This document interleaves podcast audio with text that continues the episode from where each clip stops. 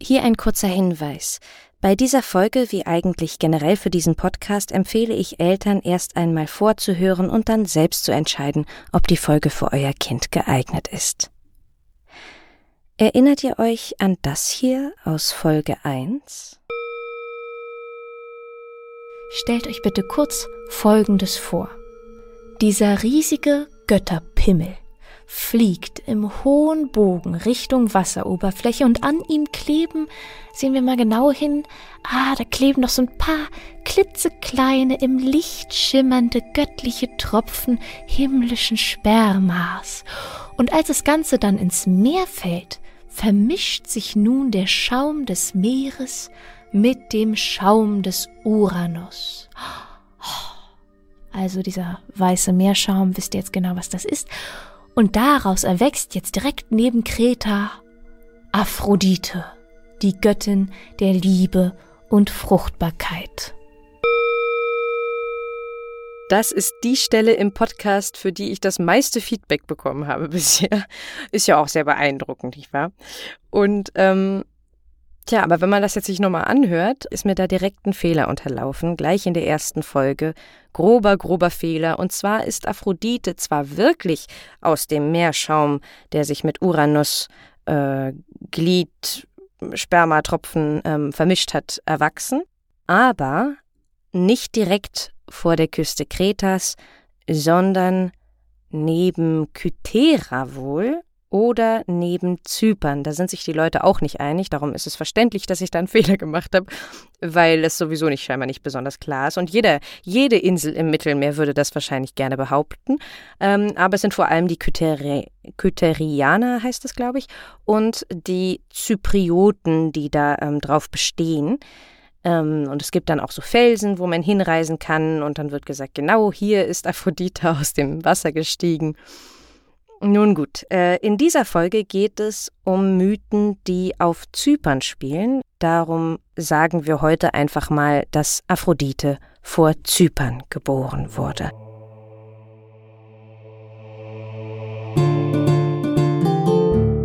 Das Chaos und seine Kinder.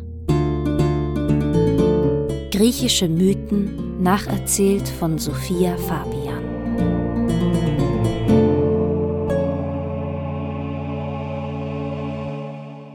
Und Aphrodite ist in diesen Geschichten und diesen Mythen, die sich auf Zypern abspielen, auch eine Schlüsselfigur. In dieser Folge werde ich mir zwei davon vornehmen, den Mythos über Pygmalion und den über Myrrha bzw. über Adonis. Pygmalion Pygmalion ist ein Künstler, der auf Zypern lebt und Pygmalion hat sich von den Frauen abgewandt. In Ovids Metamorphosen wird beschrieben, dass einige Frauen, die sogenannten Propoetiden, es wagen, ihre Keuschheit abzulegen und damit anfangen, sich zu prostituieren. Davon zutiefst empört, will Pygmalion keine Frau mehr berühren. Und so vereinsamt er allmählich. Pygmalion verbringt als Bildhauer viel Zeit allein in seinem Atelier, umringt von seinen eigenen Kunstwerken, alles, was ihn an der Außenwelt stört, kann er hier in seiner perfekten Welt ausblenden. Und eines Tages erschafft Pygmalion sein bisher größtes Meisterwerk. Eine Statue, eine wunderschöne Frau, aus Elfenbein. Und er ist selbst ganz überwältigt von seinem Werk. Bewundernd steht er mit leichtem Abstand davor. Sie ist die perfekte Frau, schöner als alle Frauen, denen Pygmalion in seinem ganzen Leben begegnet ist. Diese Statue wirkt so echt. Selbst ihre Körperhaltung ist so geschwungen, als sei sie mitten in der Bewegung, aber als würde ihre Keuschheit sie davon abhalten. Großartig. Glücklich geht Pygmalion zu Bett, und als er am nächsten Morgen die Augen öffnet, weiß er, dass er von ihr geträumt hat. Aber was genau in seinem Traum passiert ist, das ist in den dunstigen Windungen seines Hirns in der Dunkelheit abgeschwollen. Er wagt es erst kaum nachzusehen, aber doch, die Elfenbeinfigur steht immer noch grazil auf ihrem Sockel, so wie er sie gestern zuletzt gesehen hat, in einer Ecke des Ateliers. Er kann sich kaum mehr vorstellen, dass er sie mit seinen eigenen Händen geschaffen hat. Er muss aufstehen, zu ihr hingehen und sie wieder betrachten. Sie wirkt gleichzeitig scheu und anziehend, warm und kalt, glücklich und traurig, wie als hätte er sich verbrannt, muss Pygmalion seinen Blick von ihr lösen, als er bemerkt, dass er sie mit offenem Mund angestarrt hat. Er schüttelt den Kopf. Eine Frau so schön und so mysteriös. Hat sie sich gerade etwa bewegt? Ein Blick? Nein, natürlich nicht. Aber sie wirkt plötzlich fast abweisend. Hat sie sein Starren gespürt? Hat er sie damit vielleicht zu sehr bedrängt? Pygmalion hat einige Aufträge zu bearbeiten, und als er nicht aufhört, eine Kälte aus der Ecke zu spüren, beschließt er, es wieder gut zu machen. Er geht für Besorgungen in die Stadt, und als er wiederkommt, zittert er leicht, als er über die Schwelle seines Ateliers tritt. Da steht sie wieder, aufrecht und doch bewegt, als wäre sie prall gefüllt mit Leben, kindlich und doch fraulich, schüchtern und wild. Sie vereint alles, was ein Mann in seiner Frau sehen will, denkt Pygmalion bei sich. Und auch wenn sie immer noch etwas abgekühlt dreinblickt, sie hat ihm seinen Ausrutscher von heute Morgen wohl immer noch nicht ganz verziehen, fasst er Mut und geht auf sie zu. Er hat ihr etwas mitgebracht ein Wiedergutmachungsgeschenk. Er kniet sich vor ihre kleinen Füße und holt sein Geschenk hervor. Ein wunderschönes goldenes Fußkettchen mit eingefassten Steinen, wie es gerade in Mode ist. So vor ihr kniend, bindet er es ihr auch gleich um den zarten weißen Knöchel. Als seine steifen Finger dabei unversehens ihre Haut berühren, bekommt er sofort Gänsehaut auf den Arm. Er schafft es gerade noch, den Verschluss des Kettchens einzuhaken, bevor seine Finger zu schwitzig werden. Dann tritt er zurück und betrachtet sie wieder. Eindeutig, das gefällt ihr. Wunderschön sieht sie so aus. Und ihre Züge wirken jetzt weicher. Glücklich steht sie da mit ihrem Kettchen am Fuß. Du bist so schön. Er hat es laut ausgesprochen. Er konnte es nicht zurückhalten. Er lacht. Als er ihr Gesicht mustert, sieht er ein kleines Leuchten. Sie lächelt. Eindeutig lächelt sie ohne sich zu bewegen, zeigt sie ihm ihre Dankbarkeit. Unglaublich, was für eine Ausstrahlung sie hat. Und das ohne auch nur einen einzigen Muskel im Körper. Als er ins Bad geht, lässt er die Tür einen Spalt offen stehen, so dass er sie von hier aus betrachten kann. Und vor allem, damit er ihren Blick auf sich spürt. Und so geht es eine Weile. Pygmalion wendet sich seiner Arbeit zu, seine Elfenbeinfrau begleitet ihn immer auf ihrem Sockel stehend durch den Tag. So wird sie zu seiner liebsten Vertrauten. Wenn er eine Auftragsarbeit nicht mag, uninspiriert ist oder nicht vorankommt, tauscht er sich mit ihr darüber aus. Nie hatte er sich mehr gehört und gesehen gefühlt. Wenn Pygmalion ihr etwas erzählt, würde sie ihm niemals widersprechen. Ab und zu liebkost er sie zärtlich, ganz vorsichtig, weil er Angst hat, es könnten blaue Flecken entstehen unter dieser Haut. Die doch eigentlich echter Haut viel ähnlicher ist als dem Elfenbein, aus dem er sie befreit hat. Wenn Kunden das Atelier betreten, etwa um eine Auftragsarbeit abzuholen, dann verhüllt er sich schnell. Kein unwürdiger Blick soll ihre Keuschheit berühren. Danach entschuldigt er sich bei ihr, streicht ihr sanft über die Wange, über das Schlüsselbein, und sie hat Verständnis. Das weiß er. Wenn er sie auch nur kurz manchmal für Besorgungen allein im Atelier lassen muss, bringt er ihr immer Geschenke mit. Alles, was er denkt, dass es einer jungen Frau gefallen könnte. Blumen, am liebsten Lilien, schöne bunte Steine, Schmuck und auch Kleider, in die er sie dann gerne hüllt. In allem sieht sie gut aus, alle Stoffe stehen ihr, alles trägt sie mit Würde und kindlicher Freude. Auch wenn er sie ohne alles am liebsten hat. Allein wie sie dasteht, dieser Blick und diese perfekt austarierte asymmetrische Haltung, mit einer Hand bedeckt sie ihre Scham, so wie es sich gehört. Aber Pygmalion weiß genau, was darunter liegt. Er kennt ihren keuschen Blick mittlerweile in und auswendig, und er hat das Gefühl, dass er sie versteht und dass sie ihn versteht wie niemand ihn je verstanden hat. Er küsst den Mund aus Elfenbein, und es fühlt sich beinahe so an, als wäre das Elfenbein eigentlich warm und feucht, empfänglich für sein Verlangen. Abends legt er sie mit sich ins Bett. Immer akribisch darauf achtend, dass sie es auch ja gemütlich hat, er bettet sie auf alle Kissen, die er besitzt. Manchmal ist er frustriert und wütend über ihre Kälte, diese Arroganz, mit der sie alles einfach hinnimmt wie gegeben. Wem hat sie denn alles zu verdanken? Ihr ganzes Dasein. Ihm natürlich. Ohne ihn würde sie nicht einmal existieren. Dann lässt er Dampf ab. Er würde es aber nie wagen, dabei an sie zu denken, stellt sich gezielt andere Frauen vor, die Propoetiden zum Beispiel, diese kleinen Dirnen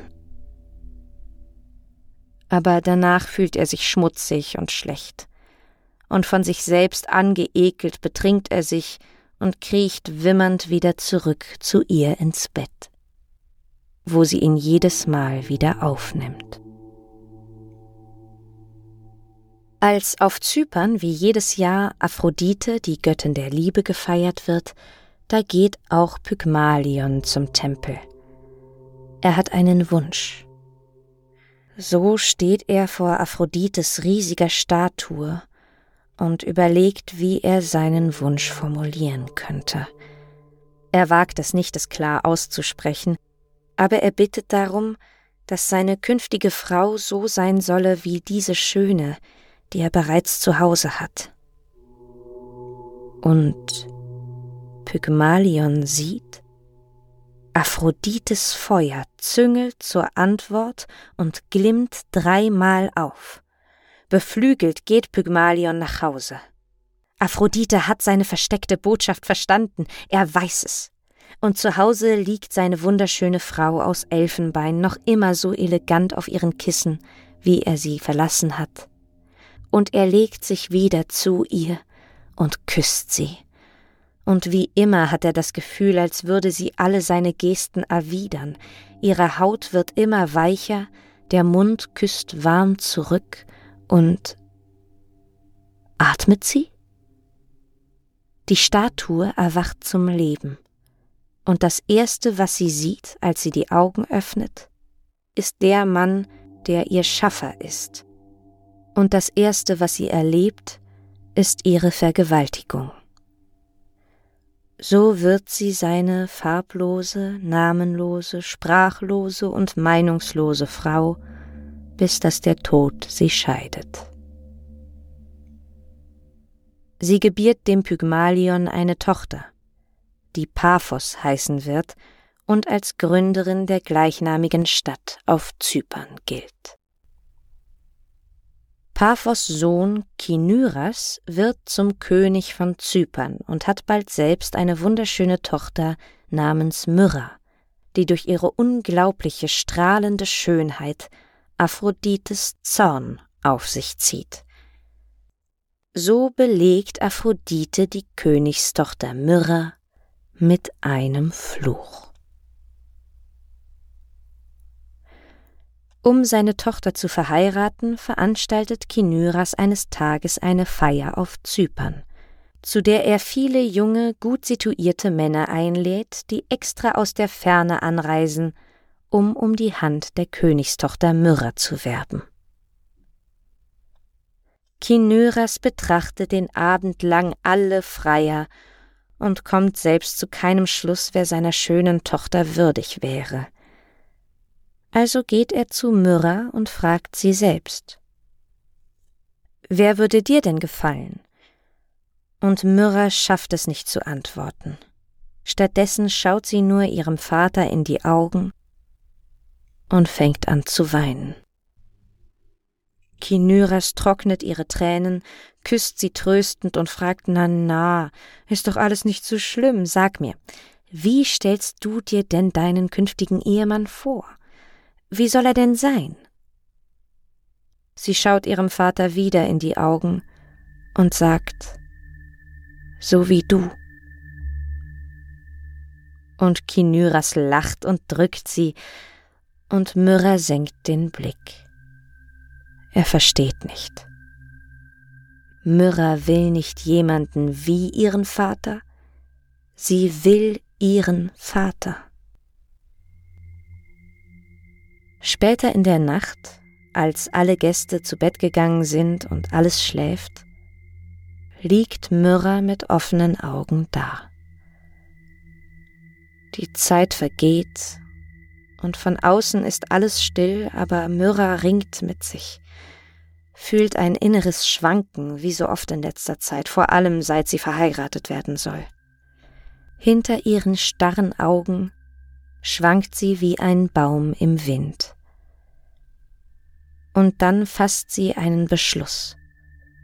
Sie steht auf, geht zu ihren Kleidern in der Ecke, findet ihren Gürtel und bindet ihn um einen Balken an der Zimmerdecke. Dann knüpft sie eine Schlinge, steckt ihren Hals hinein und lässt sich fallen.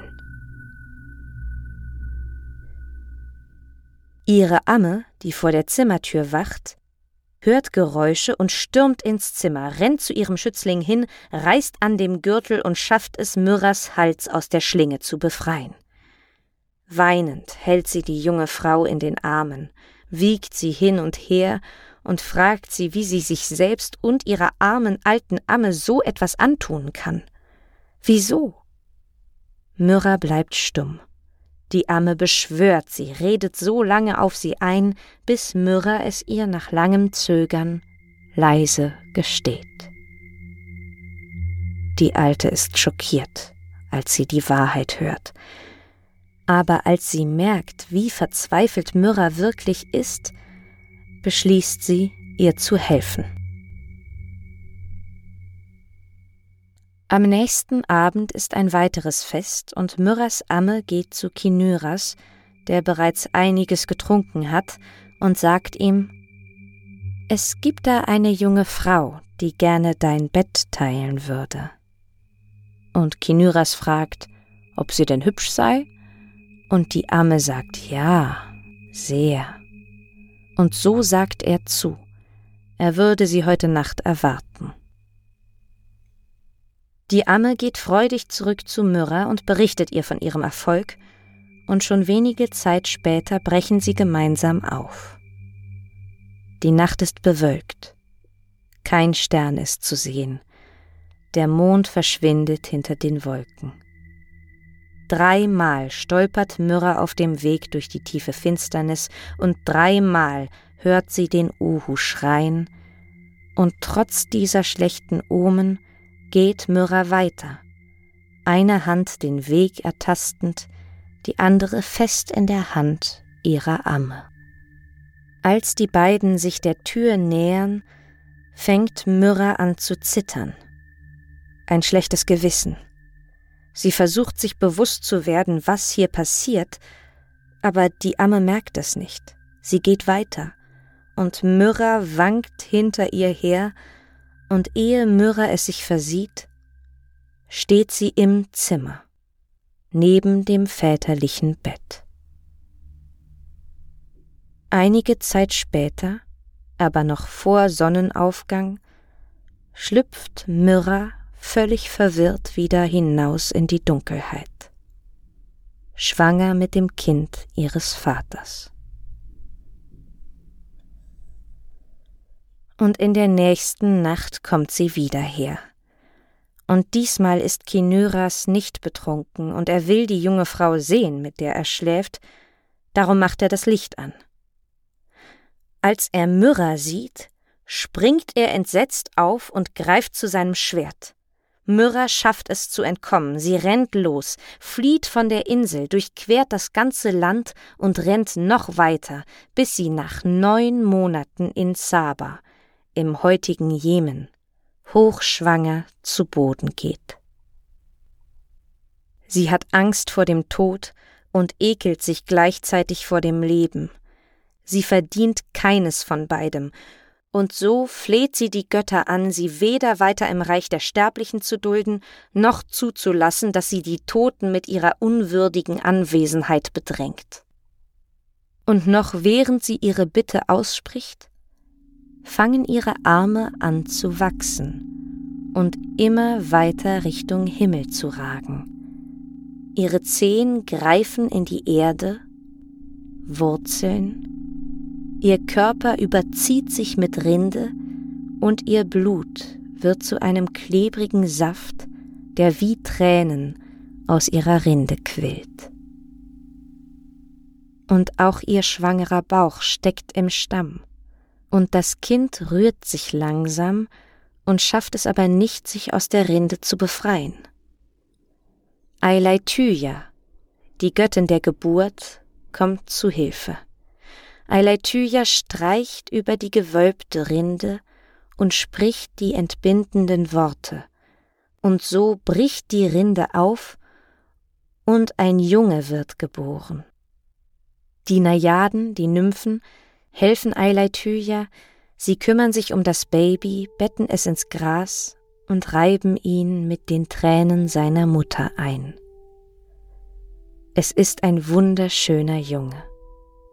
Er wird Adonis heißen.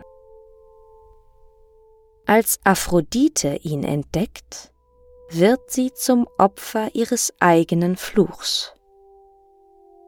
Die Göttin verliebt sich in den Jungen. Sie weiß, dass er einmal der schönste Mann auf Erden sein wird, also steckt sie das Kind in eine Truhe, die sie der Persephone übergibt, damit die den besonderen Jungen in der Unterwelt verbirgt. Aber auch Persephone verliebt sich in Adonis, und so streiten sich Aphrodite und Persephone um den Jungen, bis Zeus genug hat. Er befiehlt der Muse Calliope, der ältesten und weisesten der neun Musen, den Streit zu schlichten.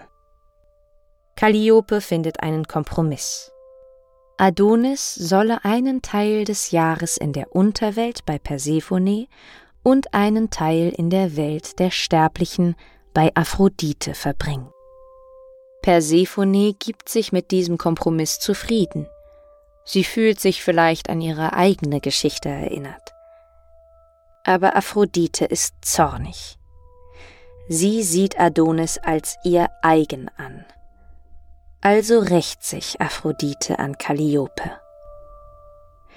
Ihr erinnert euch vielleicht an die letzte Folge. Die Muse Calliope hat einen berühmten Sohn, Orpheus. Um sich an Calliope zu rächen, rührt Aphrodite die thrakischen Frauen auf, die Orpheus im Wahn zerreißen. In einer anderen Version der Geschichte hetzt Dionysos seine Mänaden auf ihn, weil Orpheus Apollon mehr verehrte als ihn, also Dionysos. Das Ergebnis bleibt aber das gleiche. Orpheus wird von Frauen in Stücke gerissen. Zurück zu Adonis. So verbringt Aphrodite bald viel Zeit mit dem geliebten jungen Mann in den Wäldern. Aphrodite entdeckt eine wilde, junge, raue Seite an sich selbst, die sie gar nicht kannte. Sie ähnelt in ihrer Zeit mit Adonis plötzlich eher der Artemis, der Göttin der Jagd. Gemeinsam rennen Aphrodite und Adonis durch die Wälder, fühlen sich frei. Aber als Ares von dem jungen Geliebten der Aphrodite erfährt, wird er wild vor Eifersucht. Er verwandelt sich in einen Eber und lässt sich von Adonis jagen. Adonis lässt seine Hunde auf den Eber los und schafft es ihm, einen Pfeil in die Flanke zu bohren. Aber dieser Eber ist stark. Er zieht sich mit dem eigenen Maul den blutigen Pfeil wieder aus der Haut und rast auf Adonis zu, bis er ihn mit seinen Hauern erwischt. Dann dampft der eifersüchtige Eber Ares wieder ab, und Aphrodite findet ihren Geliebten so tödlich verletzt am Boden liegen. Ähnlich wie Apollon seinen Hyakinthos, verwandelt nun auch Aphrodite ihren Adonis in eine rote Blume. Das Adonisröschen. In dieser Geschichte finden sich einige Elemente, die sich in den Mythen wiederholen. Die hochschwangere Frau, die flieht, bis sie zusammenbricht, haben wir bei Io in der vorletzten Folge schon mal gesehen. Dann wechselt Adonis zwischen der Unterwelt und der Welt der Sterblichen ab, wie Persephone in Folge 11. Und jetzt die Blume, die aus dem Blut des geliebten Jünglings erwächst. Es fehlt nur noch ein Seitensprung des Zeus. Und wenn man kurz sucht, findet man auch gleich einen hier versteckt. Die Muse Calliope ist eine Tochter des Zeus aus einem Seitensprung mit Mnemosyne. Auch das Motiv des Inzests ist uns schon häufiger begegnet. Seit den ersten Folgen schauen wir den Göttern dabei zu, und hier sehen wir es auch bei den Menschen. Und da wird es auch in den kommenden Folgen noch eine Geschichte zu geben, wenn wir den Familienstrang von Europa noch etwas weiter verfolgen. Dazu dann aber ein anderes Mal mehr. Leider muss ich euch hier ankündigen, dass ich in den nächsten Monaten sehr viel zu tun haben werde und dadurch wahrscheinlich weniger Folgen erscheinen. Ich muss also sowas wie eine Pause ankündigen, ohne genau zu wissen, wie lange die dauern wird und ob ich es nicht doch nochmal zwischendurch schaffe, eine kleine Folge irgendwo zwischendurch aufzunehmen. Auf jeden Fall geht es aber weiter. Also wenn ihr nicht verpassen wollt, wenn es soweit ist, dann müsst ihr nur das Chaos einfach abonnieren. Das heißt also, wo immer ihr den Podcast hört, auf die kleine Glocke klicken und ich melde mich dann wieder, sobald ich kann. In dieser Folge bedanke ich mich ganz herzlich bei Robert, Dominik, Christian, Simon und Maria, die mit ihren Spenden zum Podcast beigetragen haben. Vielen Dank. Wenn ihr spenden möchtet, findet ihr einen PayPal-Link in der Folgenbeschreibung. Mein Name ist Sophia. Hiermit bedanke ich mich für eure Aufmerksamkeit. Mögen die Götter mit euch sein.